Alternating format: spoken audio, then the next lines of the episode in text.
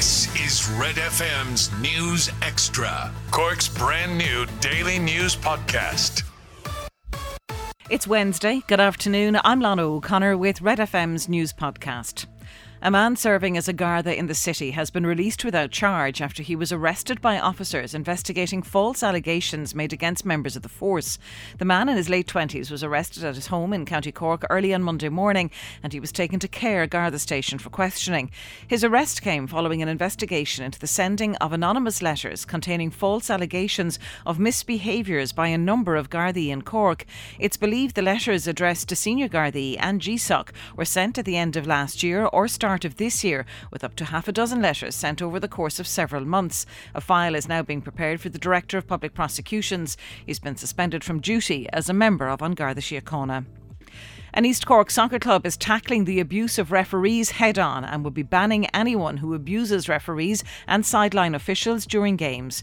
Youghal United say they were forced to take strong measures after a number of incidents, coupled with the growing number of games being cancelled due to a shortage of refs. Red F M News highlighted the situation at the start of last month when the Cork branch of Irish Soccer Referees Society called for a zero-tolerance approach to the abuse of officials by players and people on the sidelines. Youghal United are observing Observing Referee Awareness Month, during which referees and officials will lead both teams onto the pitch, and supporters will be asked to applaud them at the end of the game. Speaking to Red F M News, Mossy Clahasy from Youghal United says the zero-tolerance approach was necessary to prevent any more games being cancelled. It was a pattern. Like every year, referees, we were losing referees. Maybe we weren't losing as much, but we were losing them as, as time goes on. And this year then was the big year, especially after after COVID. I think a lot of referees after COVID said, look, I, look, I don't want to do this anymore. Like, there's a lot more to life now than going refereeing a game and getting abuse, I guess, you know.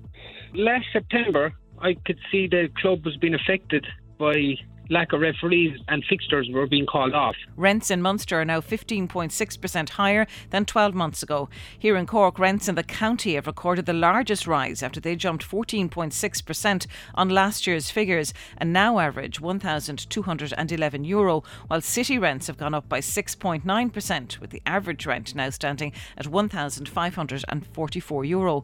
The increase in rents across Cork and nationally reflects an ongoing and unprecedented scarcity of rent homes. Rents are now at their highest level since twenty nineteen.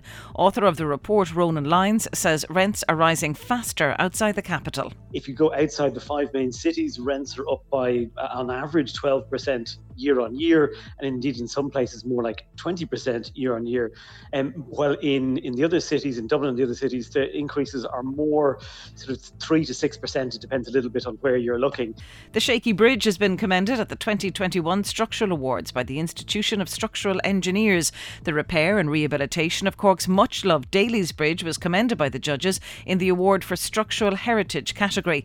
The programme celebrates the very best work across the global structural engineering community. Unity. The Echo reports R P S Consulting Engineers Limited were recognised for the amazing job they did to bring the bridge back to its original glory whilst keeping its famous shake. Get the Red F M News Extra podcast wherever you get your podcast or on red extra dot I E. Starting with international football, and the Portugal squad are due to arrive in Dublin this afternoon ahead of the World Cup qualifier with the Republic of Ireland tomorrow. Bernardo Silva's a doubt for the visitors. The Manchester City midfielder missed training yesterday with a muscle injury. Ireland midfielder Josh Collymore says things are going the right way under boss Stephen Kenny. The results, like you said, weren't like we would have all wanted, um, but I think it's been clear to see that it's been a bit of a, a transitioning period. Obviously, with the with the manager being being new into the job for the for the last year or so, um, but I think you're starting to see the the rewards um, on the pitch in terms of results, um, and, and we're just looking to, to carry on building on that now. The Ireland under nineteens meanwhile begin their European Championship qualifying campaign today. Tom on side face Montenegro in Bulgaria. That gets underway in just under a half an hour's time at twelve thirty. Republic of Ireland under eighteen boss Colin O'Brien has named his squad for the upcoming friendly doubleheader with Sweden after captaining the Ireland under seventeens last month. Cork City's Cahill Heffernan is included in the twenty-two player squad. Ireland plays Sweden in Marbella tomorrow and again on Sunday. Rangers boss Stephen Gerrard remains the favourite to become the next Aston Villa manager, but the Premier League club have yet to make a formal approach to the Scottish champions. Villa parted company with Dean Smith on Sunday after five league defeats in a row and expect to have a manager in place for the home game against Brighton on the twentieth of November. And in Gaelic games in the Doctor Harty Cup today, there's a Cork derby's Middleton C B S face C B C. Throw in there is at one thirty. I'm Rory and that's the sport with Foley's Plumbing dot I E. Catch up on Cork with our new daily news podcast, Red F M News Extra.